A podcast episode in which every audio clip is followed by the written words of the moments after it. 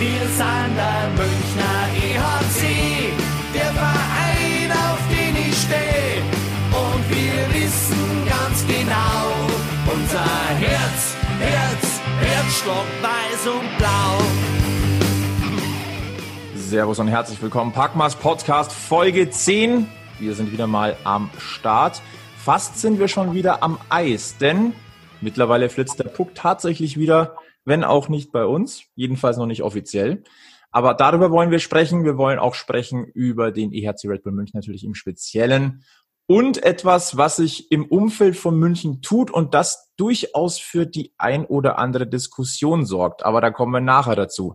Heute für euch an den Mikros sind der Sebi, der Egel und meine Wenigkeit der Flo. Servus Jungs, guten Abend. Servus Bernhard. Schönen guten Abend.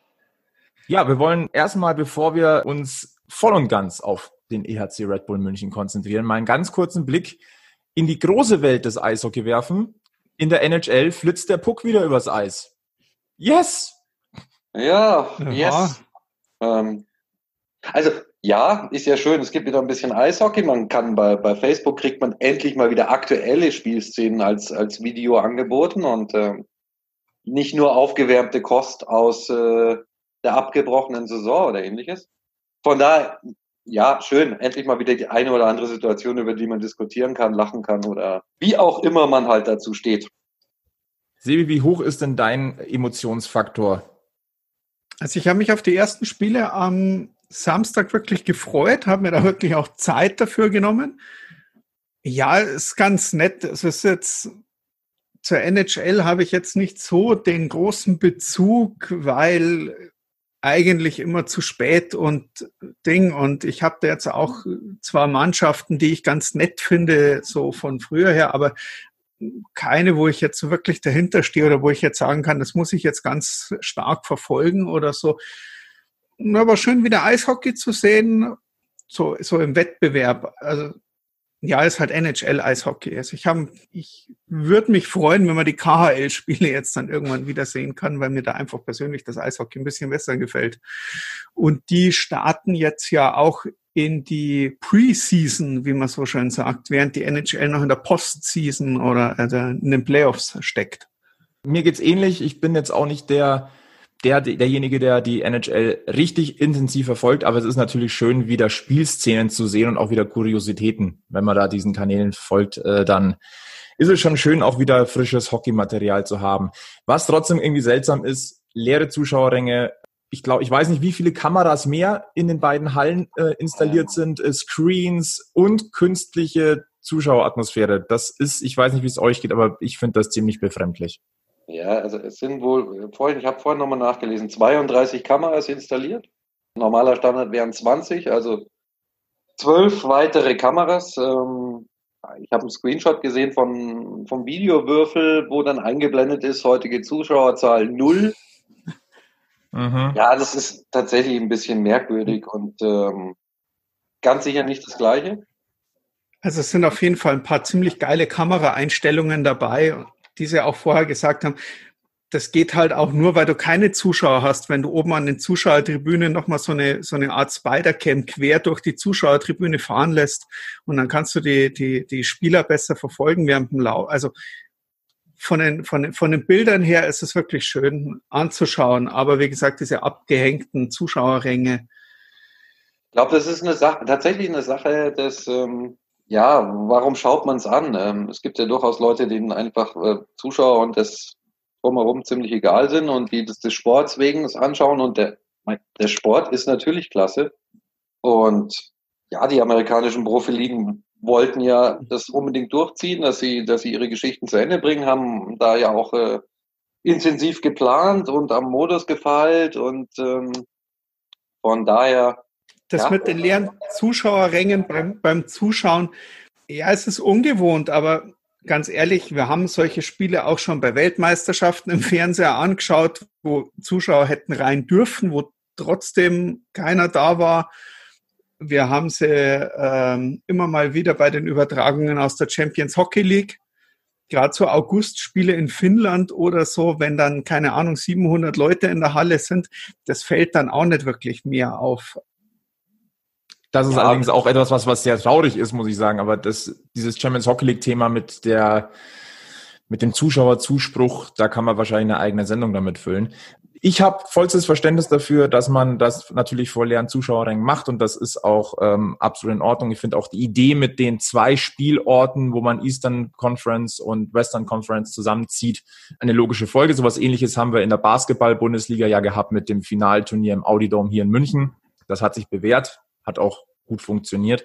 Also soweit alles in Ordnung. Ich habe immer nur so ein bisschen Problem damit und das war bei den Tonspuroptionen im Fußball auch schon der Fall, äh, die künstliche Atmosphäre da einspielen mit Jubel oder irgendwelchen Fangesängen. Okay, gibt's in der NHL sowieso nicht, aber zumindest Stadionatmosphäre. Man soll es doch wirklich so übertragen, wie es ist, ist meine Meinung.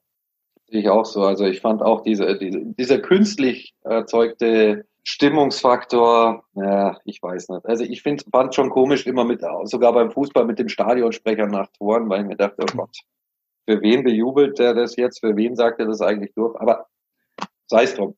Und äh, wer Eishockey sehen will und äh, der kann das jetzt wieder. Und äh, ich glaube, es ist auch relativ günstig, irgendwie 20, 20 Dollar oder so ähm, für alles. Von daher, ja, ist ein guter Weg, einfach wieder ein bisschen Eishockey zu sehen.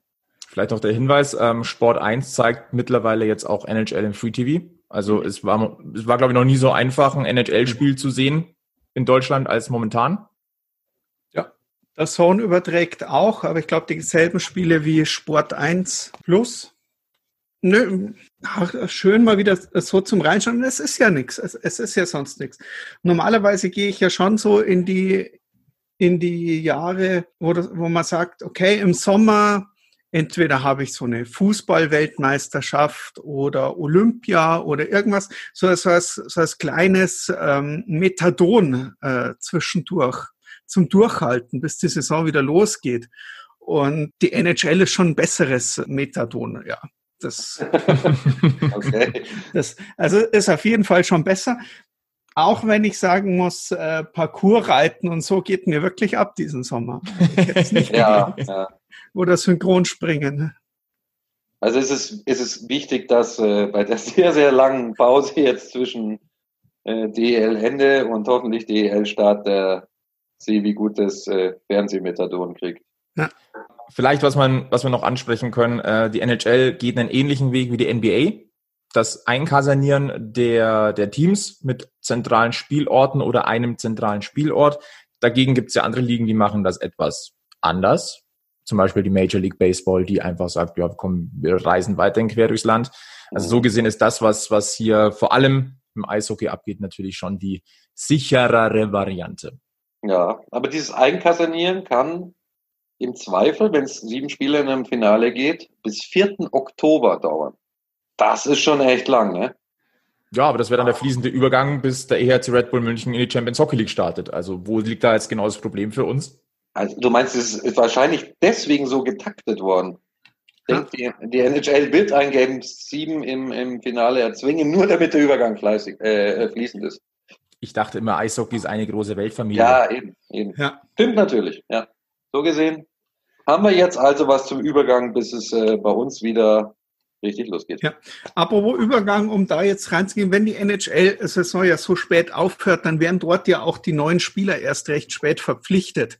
Sprich, wir werden im Oktober ja auch erst erfahren, was sich bei uns im Kader noch tun könnte. Also diese Überleitung, Sebi. Ich, bin, ich erblasse vor Neid.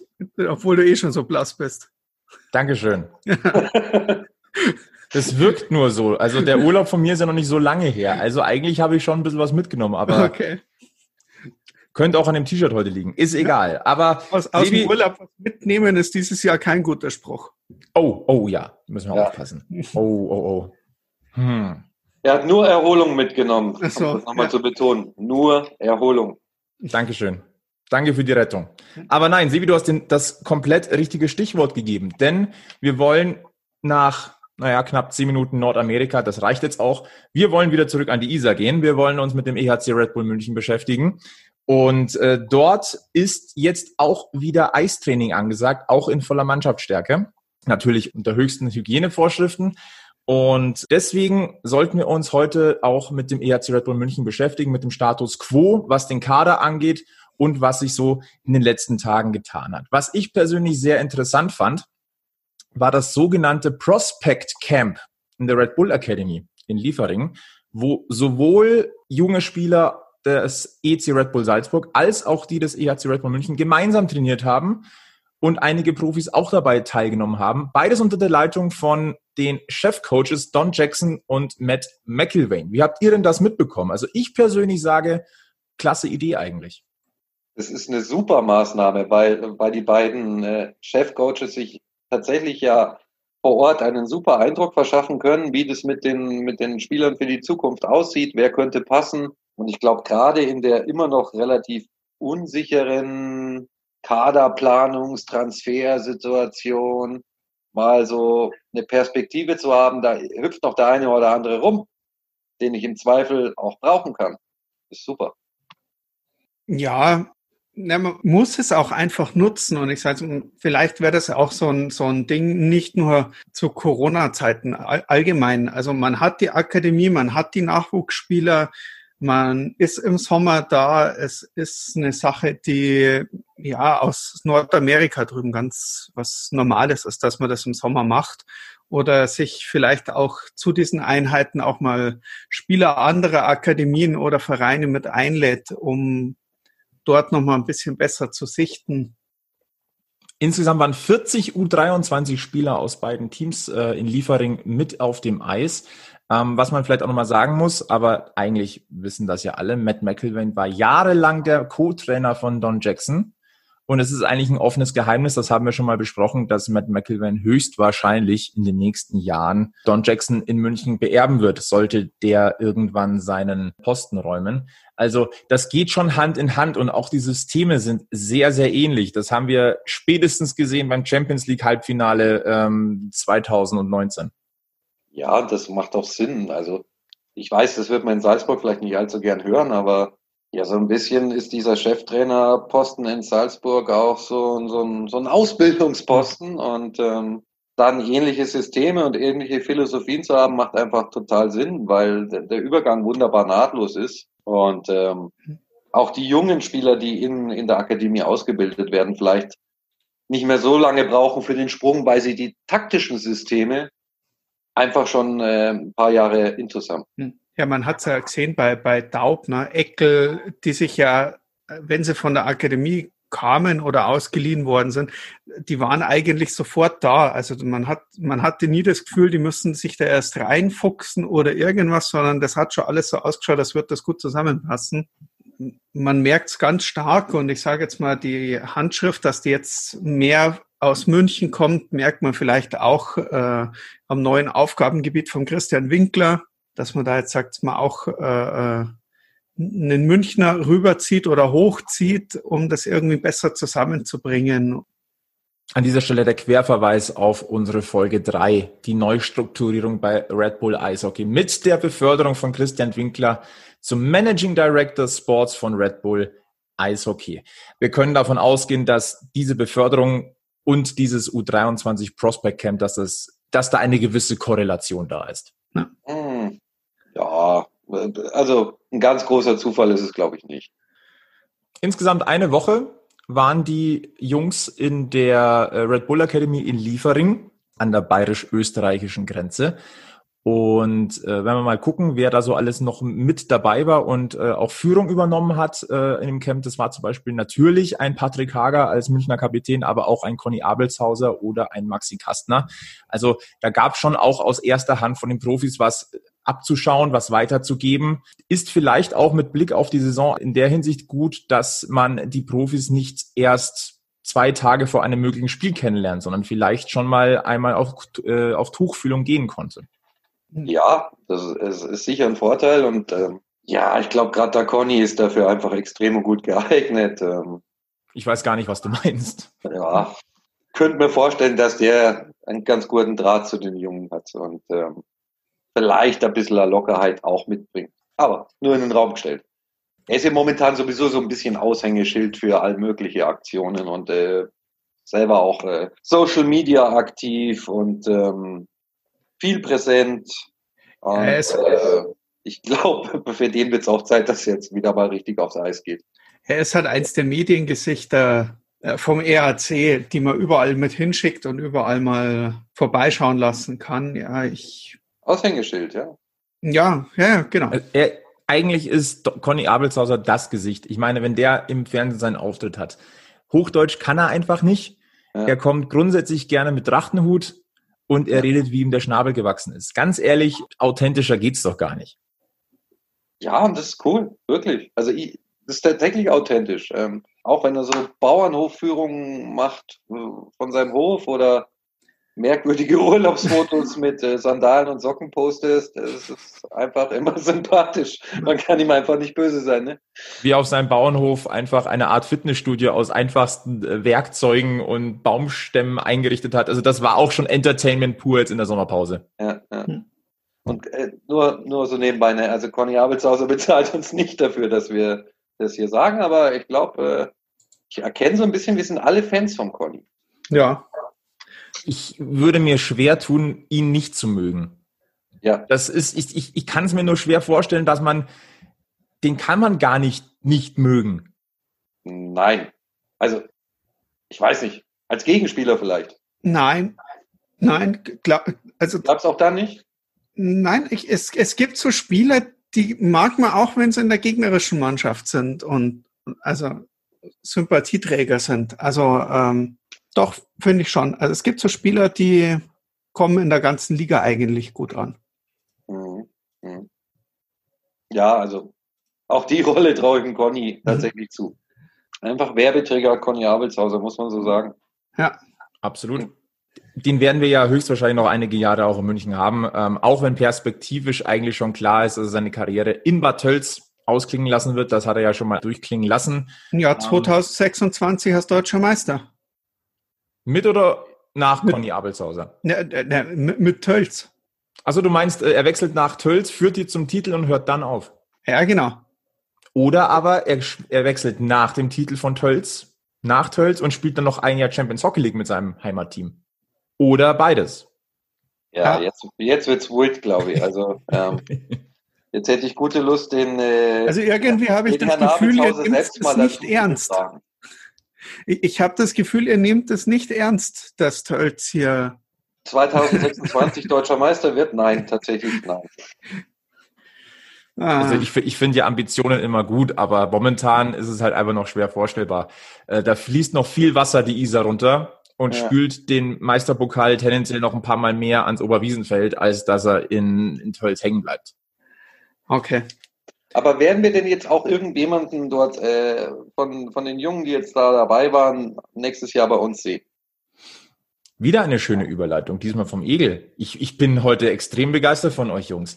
Ja, lasst uns mal wirklich detailliert mal auf den Kader gucken. Stand heute Montagabend des EHC Red Bull München.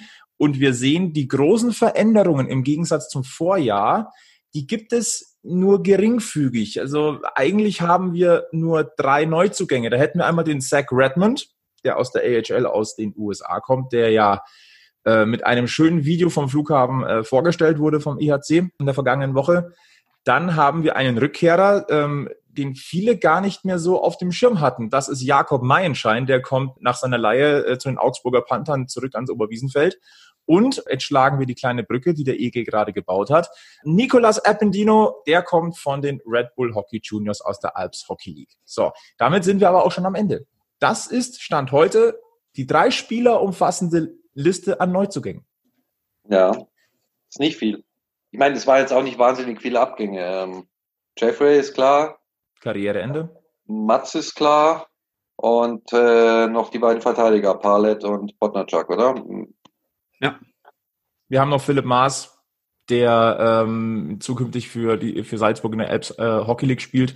Und okay. um das Ganze jetzt mal protokollarisch äh, korrekt zu machen, wir haben noch Sek Fukale, der da war und eigentlich gar nicht da war. Und nie gesehen war. Ne? Okay. Der eigentlich für, für als Backup für die Playoffs geholt wurde. Also eigentlich sind es vier mehr oder weniger Stammspieler. Mats war lange verletzt, war, glaube ich, äh, bei manchen auch schon raus aus dem Kopf, obwohl er die Vorjahre echt ein wichtiger Baustein war. Ähm, bei Jason Das Ja, Karriere, das- hat, das, das hat sich so ein bisschen angedeutet. Ja, ist auch total nachvollziehbar, ist trotzdem schade. Ja, der Herr Palet äh, wechselt nach Finnland, Zu Tappara Tampere. äh, trifft also auf Salzburg in der CHL. Und der Herr Bodnarczak, keine Ahnung.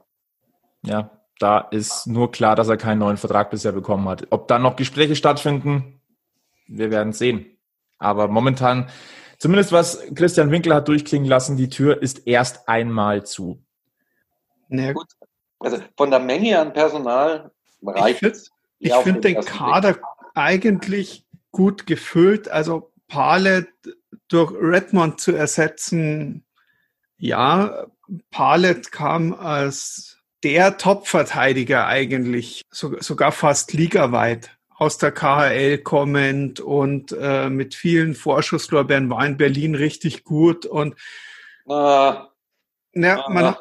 man hat sich aber viel versprochen und selbst vor seiner Verletzung weiß ich nicht. Also Also es gab in Berlin schon welche, die, die tatsächlich auch gefragt haben, was will München mit dem denn?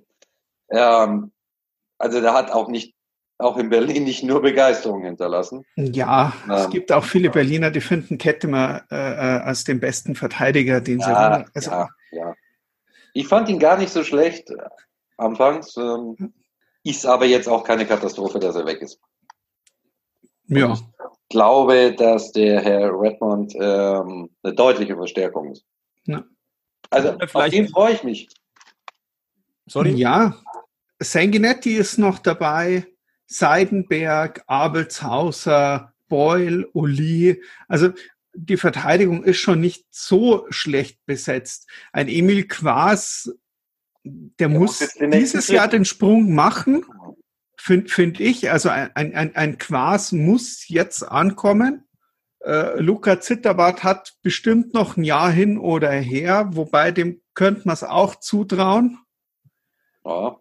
Gut, und Appendino muss man jetzt mal schauen, wie stark jetzt wirklich dabei ist, wie das jetzt funktioniert zwischen den Teams mit den äh, Förderlizenzen, wie durchlässig das jetzt auch dann ist mit Hygienekonzepten und Dingen, wie man die Spieler halt hin und her schicken kann. Daher vielleicht auch die Überlegung vom, vom Management zu sagen, ja gut, wenn wir die Spieler nicht, nicht runterschicken dürfen nach Garmisch oder irgendwo hin, sondern die müssen da bleiben, dann sollen sie gefälligst auch spielen, weil irgendwo müssen sie die Spielpraxis ja herholen. Verstehe ich dann schon, dass man dann irgendwo sagt, wir müssen jetzt irgendwann mal zumachen, wenigstens denn das Transferfenster und wenn man noch, ich sage jetzt mal, in den Gefilden, in denen der EHC Red Bull München fischt, das ist Nordamerika, da werden dieses Jahr die Verträge auch erst im Oktober, im November dann fix äh, für die nächste Saison. Lasst uns doch lieber mal schauen, was da noch übrig bleibt an Ja. Spielermaterial. Ja. Also, also ich meine, man muss jetzt erstmal den Kader nehmen, wie er gegeben ist. In einem Interview hieß es ja im Prinzip auch, dass äh, wenn jetzt nichts weiteres passiert, das heißt der eine oder andere dann selber vielleicht nach Nordamerika wechselt, Zu dem Thema Ähm, kommen wir gleich. ähm, dann passiert da nicht mehr großartig was oder ist erstmal nichts geplant. Und über die Verteidigung, also da mache ich mir tatsächlich auch am wenigsten Sorgen. Im Sturm sieht das, finde ich, ein bisschen anders aus. Sollen wir vielleicht gleich mal auf den Sturm gehen, Ja, bevor wir uns mit den Torhütern beschäftigen? Dann gehen wir doch mal in den Sturm. Da verändert sich, wenn man es genau nimmt, bis auf die Rückkehrer Jakob Meilenschein jetzt eigentlich nichts. Also im Prinzip tauscht man den Abgang von Jason Jeffrey und Mats Christensen gegen Jakob Meinscheid. So, und da haben wir jetzt Diskussionspotenzial, würde ich mal sagen. Ja, ja. Also mir fehlt da einfach noch was ähm, Zündendes. Wir hoffen jetzt mal, dass äh, Roy eine fitte Saison spielen kann. Schütz und Peterka vielleicht da bleiben. Dann haben wir jetzt Eckel ja durchaus als, als festen Spieler mit dabei. Ja, auch Lobach war nicht so schlecht in den Spielen, die er gespielt hat. Also ich, ich bastel mir jetzt mal einfach mal so, so ein paar Reihen. Wir nehmen mal eine Reihe ganz einfach wieder Elis Hager Gogula. Kann man immer Ja. zusammen spielen lassen. Zweite Reihe haben wir dann Vokes, Berg und Roy. Ja, Haben wir auch keine schlechte Reihe. dritte Reihe basteln wir mal um den Kastner, dem stellen wir den Mauer an die Seite und einen Schütz. Und dann hätten wir immer noch eine Reihe mit äh, Peterka, Eckel, Daubner, vielleicht auch einen Lobach mit dazu. Und wir merken schon, wer nicht genannt wird. Ja, Parks, oder? Ja. Also mal eben, mal, mal eben, eben den Parks vergessen. Parks vergessen. Also, also ich sage jetzt mal so, also mir fehlt jetzt da im Sturm eigentlich auch nicht wirklich was, um hier wirklich vier starke Reihen aufs Eis zu bringen. Und die Frage bei Verletzungen, klar kann man mal ein paar Spiele auch mit drei Reihen spielen, dreieinhalb Reihen. Oder wir haben halt eben dieses Prospect Camp. ja, Das ja durchaus in den letzten Jahren war Salzburg beziehungsweise die Red Bull Academy ja durchaus immer wieder ein Garant dafür, dass für Münchner Verhältnisse noch unbekannte Namen vor allem in die CHL mal reingeworfen wurden, Ja. mhm. wie Puzzleteile eingesetzt wurden, sei es, weil noch jemand nicht ganz fit ist oder weil man jemanden schonen möchte. Keine Ahnung aus welchen Gründen. Und in den seltensten Fällen haben diese Jungs enttäuscht. Man hat vielleicht gemerkt, dass ein bisschen Erfahrung fehlt. Aber was Einsatzwillen anging, was Spielverständnis anging, war das mehr als solide. Ja, ja, stimmt, das stimmt natürlich. Also es kann auch alles funktionieren, wenn, wenn die fit bleiben, wenn der Roy wirklich eine fitte Saison spielt, wenn ähm, die Hager Gogula Elis Reihe auf allen Positionen gut funktioniert, kann das alles äh, tatsächlich funktionieren. Erfahrung ist aber halt auch so ein Thema. Ja, klar, also die jungen Spieler sind ja älter geworden, aber mit, äh, mit Jason Jeffrey und Mats Christensen ist dir natürlich schon eine ganze Menge Erfahrung weggebrochen. Dann werden aber halt auch einfach Spieler wie Maxi Kastner noch mal ein bisschen Tick mehr gefordert sein, weil Ja. zur jungen Garde gehört er zum Beispiel auch nicht mehr. Er hat noch mal einen neuen, äh, einen weiteren Schritt gemacht. Das ist auch in Ordnung. Aber jetzt machen, muss er auch noch mal den nächsten Schritt machen. Er wird mittlerweile einer, ja, der Münchner Urgesteine. Er geht langsam in diese Richtung und muss dementsprechend auch jüngere Spieler heranführen und auch mal führen können.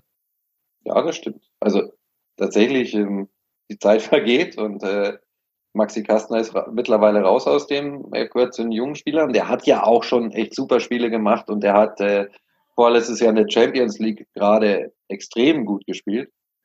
Und Ja, daher ist ihm das schon auch zuzutrauen, ja. Also er geht jetzt in seine sechste volle Saison beim EHC, glaube ich. Was mir Ja. bei, bei Maxi Kastner aufgefallen ist, ich weiß nicht, ob er das auch so sieht, aber der Abgang von Dominik Cahun in die NHL hat ihm eigentlich nochmal so ein bisschen Rückenwind gegeben. Ich weiß nicht, ob das, ob das war, ich stehe plötzlich in, ja, in einer Reihe weiter vorne. Ähm, ich kann mich jetzt weiter präsentieren oder auch als Anstacheln, schau mal, es hat einer geschafft, jetzt muss ich mal gucken, dass ich vielleicht auch nochmal die zwei, drei Schritte nach vorne mache. Hm. Ja, ich glaube, dass das schon eine, Rolle gespielt hat. Dieses jetzt muss ich auch ähm, den nächsten Schritt machen, weil jetzt habe ich mehr Verantwortung im Team. Ähm, sowas kannst du zum Beispiel, glaube ich, auch in Zukunft von einer Maxi Daubner einfach erwarten. Also die ist ja jetzt auch schon ein paar Spiele länger dabei gewesen und äh, hat da auch super Ansätze gezeigt und hängt sich immer voll rein. Und ich sehe schon, dass der auch sich nochmal deutlich weiterentwickeln kann. Wie gesagt, es ist ein Bauchgefühl. Ich weiß auch nicht, aber irgendwas fehlt mir da noch am Sturm. So ganz genau kann ich es gar nicht beschreiben. Und dann hast du halt noch diese Personalie Jakob Meinscheid. Ja, um die kommen wir irgendwie nicht ganz herum. Der, Ähm, der eigentlich über, Der war weg. Ja, Gefühlt. aber das Problem ist, es gibt Spieler, die sind weg und die fehlen. Und ja, er ist ein netter Kerl und das ist das Ding. Und ich hatte jetzt so vom Zuschauen aber nie das Gefühl, dass er der Mannschaft irgendwo groß gefehlt hätte. Ich hatte so ein bisschen das Gefühl, dass ein Jakob Meinschein, ähm, der kam rein und hat eigentlich Spaß gemacht in München. Aber dann war dieser nächste Schritt, der hat, der hat gefehlt, der kam nicht. Das, das war so feststeckend in dieser Talentrolle. Ich fand dann den Schritt zu sagen, wir leihen ihn jetzt mal nach Augsburg aus, dass er, dass er Spielpraxis bekommt mit weniger Druck, fand ich eigentlich eine gute Maßnahme. Das Problem nur, erstens, er ist in München kaum abgegangen. Hm. Und zweitens, in Augsburg ist er alles andere als herausgestochen. Ja, das stimmt. Meines Erachtens steht der jetzt im Kader, weil er halt ein gültiges Arbeitspapier bei uns hat. Aber wenn, wenn alle fit sind und äh, auch die ganzen jungen Hüpfer da sind, sehe ich ihn irgendwie nicht zwingend in der Mannschaft. Ja, Jakob Meinschen ist mittlerweile auch 23 Jahre alt. Also zu der ganz jungen Garde gehört er jetzt dann auch langsam nicht mehr. Ja, ich denke, das war ja auch das Problem. Er hat, also er hat halt Vertrag und für Garmisch war er schon zu alt. Ja, ich glaube, also ich würde jetzt auch nicht zwingend sagen, dass er Oberliga spielen muss, ne? Also. Nein, ja, von dem her war es bestimmt besser, ihn fest in Augsburg spielen ja. zu haben, wie immer wieder runterwechseln ja. zu lassen. Ja. Aber ich glaube einfach, der, der hat tatsächlich so ein bisschen die Situation gehabt, so äh, ja für Garmisch eigentlich zu stark oder für Oberliga zu stark, für Top-Team DEL aber noch nicht stark genug. Vielleicht so ein bisschen ähnlich wie bei den Eders es dann auch gelaufen ist. Ja.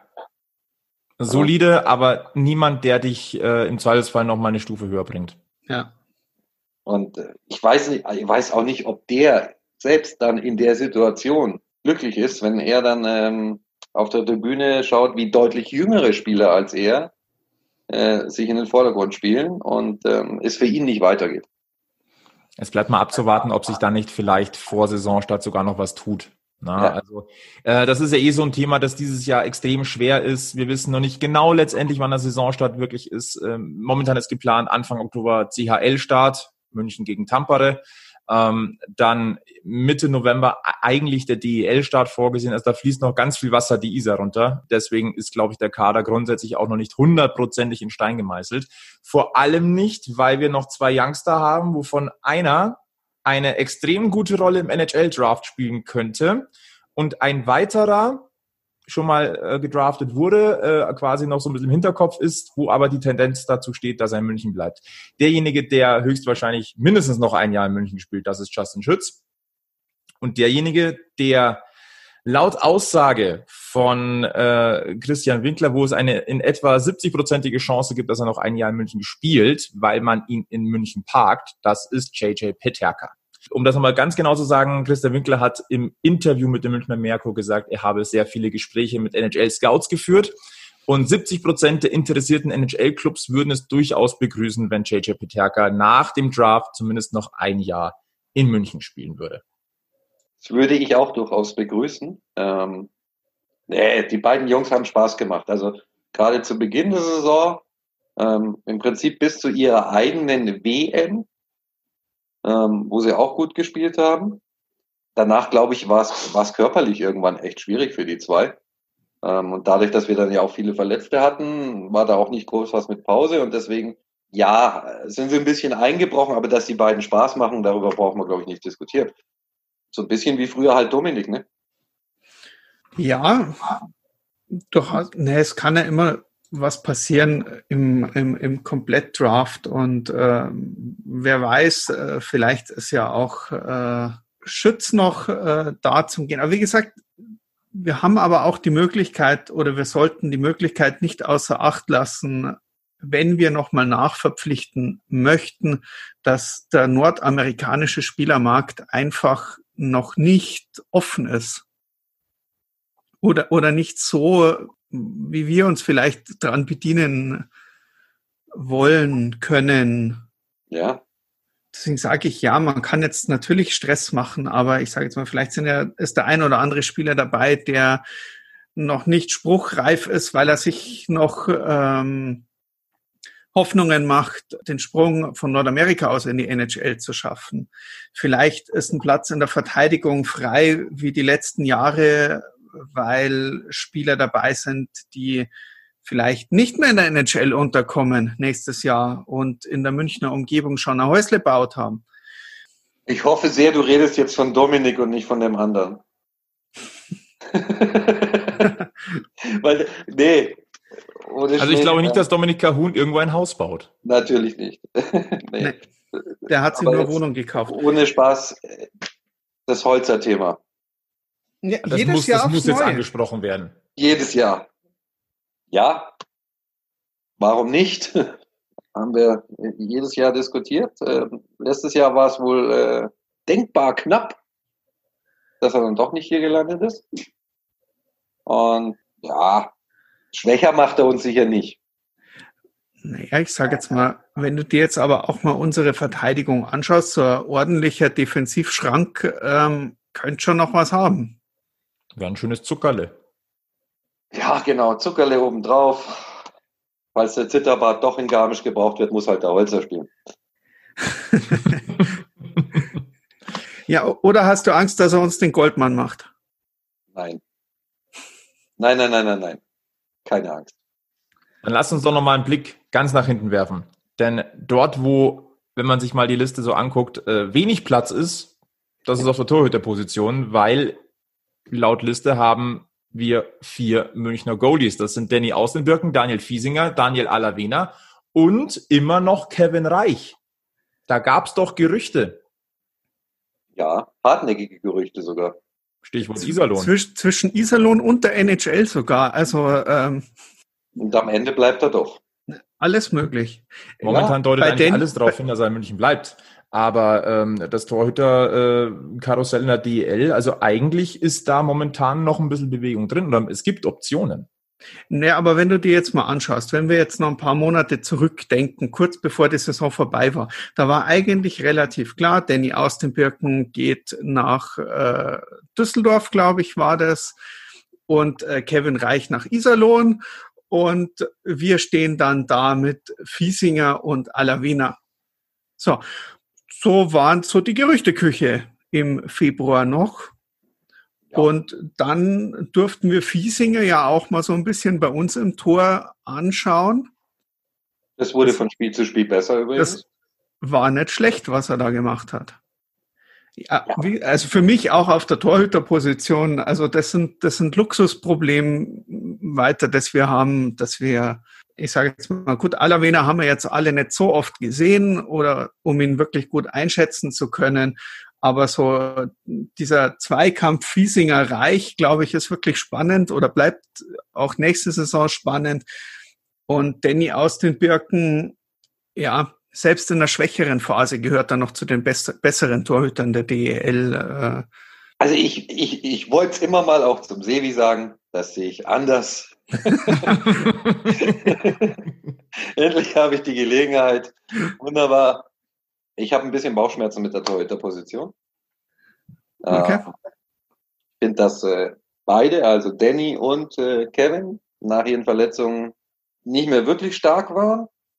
Vor, ihr, vor ihren jeweiligen Verletzungen waren sie übrigens beide Bombe. Da war Kevin, glaube ich, oder für mich sogar der bessere. Also es gab dann ein Heimspiel gegen Straubing, da hat er wirklich Bombe gehalten. Ja, mir, mir ist das ein bisschen zu, zu unsicher. Ähm, in, in, in welcher Form wir die da vorfinden werden. Ähm, klar ist Danny, wenn er einen Top-Tag hat, ist Danny ein Top-Torhüter. Es schleichen sich aber dann auch wieder andere Tage ein und ich, ich weiß nicht, wenn man ein top-europäisches Team sein will, das äh, einen Champions League-Titel womöglich gewinnen will, braucht man einen top-europäischen Torhüter. Und, und du sagst, wir haben ihn nicht mehr. Wir haben ihn nicht mehr. Wir haben ihn auf der einen Seite nicht mehr und auf der anderen Seite vielleicht noch nicht. Das heißt, du, aus, aus deiner Sicht haben wir gerade eine Delle in der Torhüterposition. Wir sind gerade in einer kleinen Talsohle. Ja. Also ich mache mir jetzt nicht Sorgen, dass wir in jedem Spiel weggeschossen werden, weil unsere Torhüter nur dann eben lang, ne? Es gibt ja auch noch eine Abwehrreihe davor normalerweise. Okay. Und die haben wir vorhin noch gelobt. Insgesamt. Richtig, richtig, richtig. Aber ich sehe nicht, dass sie auf internationalem Niveau entscheidende Spiele zwingend ein Faktor sind, der uns das Spiel gewinnt. Dann mal meine Frage an euch. Wenn sich in diesem Kader des EHC Red Bull München für die Saison 2021 noch etwas tun soll, wo wäre das? Tor. Sebi? Sebi überlegt. Der überlegt ich, nee, ich, über, ich überlege wirklich, weil ich, ich, ich finde die Verteidigung eigentlich gut aufgestellt. Ich finde den Sturm nicht schlecht wenn es noch irgendwo die Möglichkeit gibt, so, so, so, so, so einen richtigen Scorer zu kriegen, so, so, so, so, so, so, so ein richtiges Tormonster, dann würde ich sagen, da, da, da würde ich, also ein Roy könnte es werden, wenn er fit ist, hat er letztes Jahr nicht gezeigt von einem Gogula hätte man es erwartet. Nach der letzten Saison fehlt mir der Glaube daran, dass er, dass er explodiert im ja. nächsten Jahr. Ja. Ähm, Deutlich sogar. Kastner hat die gute Ansätze. Nee, ich weiß es nicht. Nein, ich hätte gern wirklich einen, der halt mal so richtig, ja, der öfters oh. mal richtig einen raushaut. Wir verstehen dich. Ja. Ja, ja. Gut, so fassen wir zusammen. Kowalczyk. von München. Fassen wir zusammen, der ERT Red Bull München ist grundsätzlich nicht schlecht aufgestellt, hat an Erfahrung verloren. Es sind aber auch äh, ein paar Junge noch da in der Hinterhand, die den nächsten Schritt machen können und werden. Da sind wir ja, ja. relativ positiv. Und es ist noch ein weiter Weg, bis pflichtspielmäßig wieder gespielt wird. Dementsprechend passiert dann wahrscheinlich Vielleicht, wahrscheinlich, wir wissen es nicht. Es wird, wenn sich was tut, werden wir das definitiv diskutieren. Genau. So, jetzt gehen wir mal kurzzeitig nochmal weg vom Eis, denn am heutigen Montag hat eine, ähm, ist eine Meldung aufgetaucht, die bei dem ein oder anderen Fan zumindest für Fragezeichen gesorgt hat und für ähm, gewisse Verwirrung. Es geht um Hallenbau. Und es geht in dem Fall nur indirekt um den neuen SAP-Garten, wo fröhlich weiter gebuddelt wird wo äh, es zwischendurch äh, Gerüchte gab in Fankreisen, dass da vielleicht ein bisschen Bauverzug ist. Nein, an sich, wenn man sich den Bauplan anguckt, ist eigentlich alles in Ordnung. Im August sollte dann, sollen die Rohbauarbeiten starten und wenn man sich das Löchle jetzt mal anguckt, das Löchle ist ganz schön tief geworden, das da, darf uns freuen. Also man kann eigentlich sagen, da läuft eigentlich zumindest augenscheinlich alles einigermaßen nach Plan. Ähm, jetzt kommt aber ein Bericht heute in der TZ gewesen, ich glaube aber auch bei den Kollegen des Münchner Merkur. Event Arena am Airport, ein hochfliegender Plan. Dort heißt es, dass es ähm, Überlegungen des Münchner Flughafens gibt, eine Multifunktionshalle dorthin zu stellen, das Munich Convention Center, äh, für bis zu 20.000 Zuschauer, in dem Konzerte, Kongresse und TV-Aufzeichnungen stattfinden sollen. Und da wurde sofort die gedankliche Brücke geschlagen. Ähm, ja, aber in München bauen sie doch den SAP-Garden und überhaupt da ist die Olympiahalle. Ja, was ist denn da los? Ich denke, das sollten wir mal zumindest ein bisschen einordnen. Und da fangen wir mal am besten an am Grundlagenvertrag oder an der grundsätzlichen Regelung zwischen Olympiahalle und SAP-Garden. Und dort werden sich wahrscheinlich die ersten Fragen schon in Luft auflösen. Ja, man mag das korrigieren, aber mein Kenntnisstand ist, im SAP-Garden dürfen nur sportnahe Veranstaltungen stattfinden.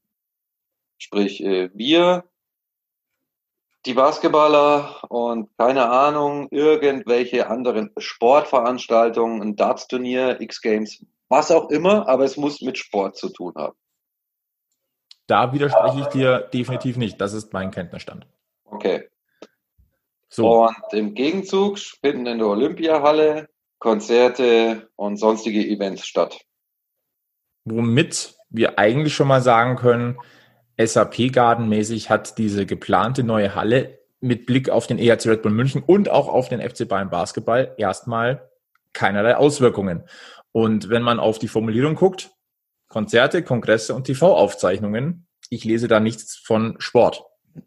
Es wäre aber vom, vom Konzept her auch genau die Halle, die abgeht oder die, die, die gut abgeht. Also eine, eine zweite große Konzerthalle neben der Olympiahalle wird schon lange gefordert. Ja, also wenn, deswegen, wenn man sich, weil wir keine Konzerthalle haben mit einer vernünftigen Akustik. Richtig, schau das Zenit an, das ist ja keine, also das ist ja eine. Wie viele Zuschauer passen da reinstehend? 5000, wenn es hochkommt. Ich weiß es jetzt nicht auswendig, aber es ist auch keine Monsterhalle. Ja, ich denke so und die Akustik ist jetzt nicht so, da ist, ist in Ordnung. Ein großes Fernsehstudio, wo man auch mal gescheite Aufzeichnungen machen kann, haben wir in München. Verkehrstechnisch total beschissen angebunden. Also da holst du dir auch keine großen Shows oder irgendwo mehr ab. Wenn überhaupt waren es die umgebaute Messehalle draußen. Ja, genau also du holst da keine Leute ab und äh, in die Bavaria Filmstudios raus, da fährst du ja dich dumm und dämlich. Also gerade für, für, für ordentliche Fernsehshows mal zwischendurch, äh, ja, durchaus. Und äh, eine kleine Messehalle irgendwo in, in Flughafennähe, ideal. Also, also wir reden hier von 18.000 Quadratmetern. Ähm, das Gelände, das bebaut werden soll, liegt im Nordwesten des Flughafens, also auch autobahnnah. Und es heißt, wenn alles relativ schnell gehen würde mit Genehmigungen etc. pp., dann könnte eine Eröffnung 2024 erfolgen. Gut. Ähm, äh, weil wir gerade hatten, 5.880 passen maximal ins Zenit. Also das zum Quervergleich. Ähm, damit hast du vielleicht so eine kleinere Eventhalle. Die muss sich dann vielleicht auch nicht die großen Sorgen wegen der großen neuen Eventhalle machen. Also mhm. meines Erachtens ist es eine Geschichte zwischen der Halle am Flughafen oder diesem Eventcenter am Flughafen und der Olympiahalle. Ja. Was hier in dieser äh, Situation auch ein bisschen diskutiert wird, ist so die verkehrstechnische Lage. Ähm, weit vor den Toren Münchens eine S-Bahn-Anbindung, ähm, der S-Bahnhof aber weit entfernt. Ja, und es gibt die Befürchtungen, dass Leute nur wegen Events mit dem Flugzeug nach München reisen könnten.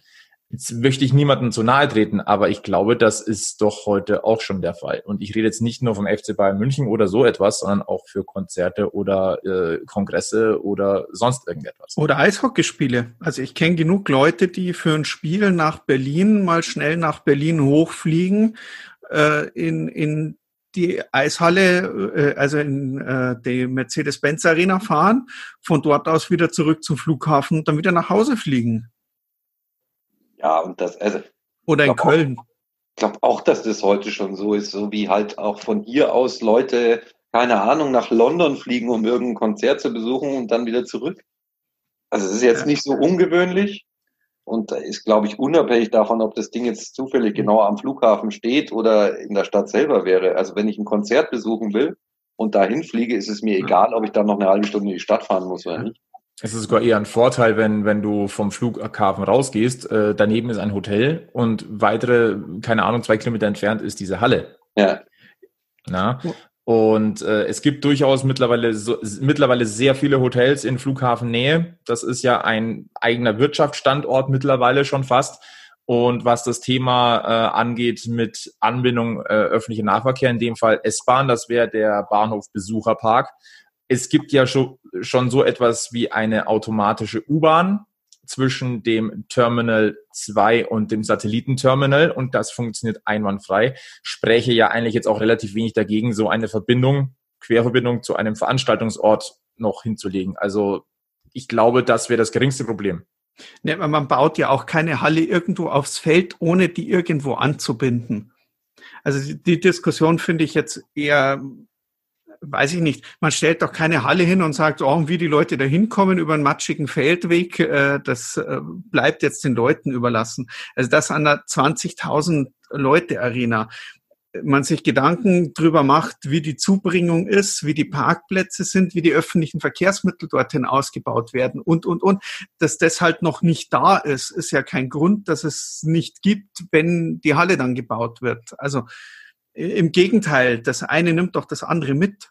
Absolut, vor allem, weil mittlerweile erste Neubauten sowieso notwendig sind. Also Markus, der äh, am, sehr oft am Flughafen ist, berufsbedingt, ähm, hat uns ja auch erzählt, dass mittlerweile dort auch die ersten Parkhäuser einfach auch in Jahre kommen. Da muss modernisiert werden, da muss auch neu gebaut werden. Ähm, das wäre in einem Aufwasch in diesem Fall zu erledigen.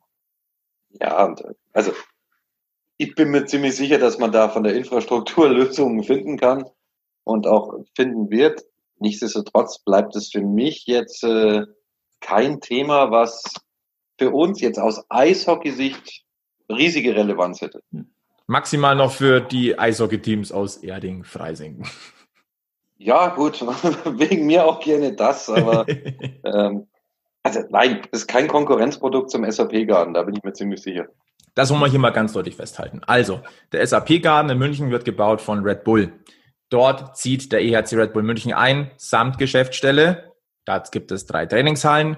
Das geht auch in den Breitensport. Als Dauermieter geht die Landeshauptstadt München und der FC Bayern Basketball mit rein. Also ist das da draußen definitiv keine Konkurrenz für den Hallenneubau im Olympiapark. Mal ganz fett unterstrichen. Haben wir noch irgendwas vergessen, über was wir heute reden wollten? Nein. Der ERC hat neue Trikots. Ja, der EHC München hat neue Trikots. Da können wir mal eine, eine mini-Diskussion aufführen. Ich sage aus meiner Sicht, ich finde sie klasse. Ähm. Schlicht, elegant und dieser weiße Streifen oben auf, äh, auf überhalb Brusthöhe. Ich, mir gefällt's. Was mir wiederum nicht so gefällt, aber da hat der ERC Red Bull München einfach keinen Einfluss drauf. Das ist das Paddy DEL Logo, das einfach relativ ja, bunt ist und die Meistersternchen werden dadurch kleiner. Ja. Also nachdem ich das Trikot letztes Jahr Bombe fand, war mir irgendwie klar, dass es äh, dieses Jahr auf jeden Fall schlechter werden wird. Wir hatten aber schon viel schlecht, wir hatten schon schlechtere Trikots als das jetzt. Also das Trikot ist okay, das ist solide. Das, das kann man sich kaufen, muss man aber nicht. Es löst bei mir jetzt nichts aus, wo ich sage, da muss man jetzt viel drüber meckern, ist aber auch nicht Bombe. Ne, letztes Jahr, das, da, da bin ich beide. Das letzte, letztes Jahr, das war eins der wenigen Triggers, wo ich gesagt habe, ja, das möchte ich wirklich haben. Dieses Jahr, es ist nicht kreislig. Mich irritiert dieser Streifen oben so ein bisschen. Also, ja, ja. das mit den Rauten finde ich ganz schön und nett, aber dieser Streifen irritiert mich und ja, dieses Penny DL-Logo, ich habe mich noch nicht wirklich dran gewöhnt. Ähm, Mei, gehört halt jetzt dazu. Nicht wirklich.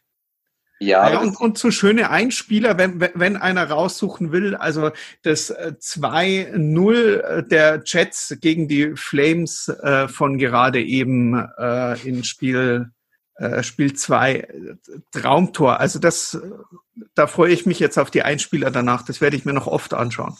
Und damit machen wir die Klammer zu Packmas Podcast Folge 10, würde ich sagen. Jawohl. Kann man, also ihr überrascht mich heute. Also wie ihr die Überleitungen, Einleitungen, Ausleitungen hingebracht habt. Also. Ja, aber wir lernen vom Besten, weißt du? Ja. Kenne ich den? Ja, ja, ich glaube, du kennst ihn flüchtig. Gut. Das können wir ja an anderer Stelle weiter diskutieren. Packmas Podcast Folge 10 über den NHL-Neustart, über den aktuellen Kader des EHC Red Bull München und über die Möglichkeit eines neuen Hallenbaus am Münchner Flughafen. Am Mikrofon heute waren der Egel, der Sebi und meine Wenigkeit, der Flo. Wir danken fürs Zuhören und freuen uns, wenn ihr auch beim nächsten Mal wieder einschalten würdet. Und bis dahin Jawohl. ganz wichtig, immer schön am Puck bleiben. Bis zum nächsten Mal bei Packmas. Servus. Servus.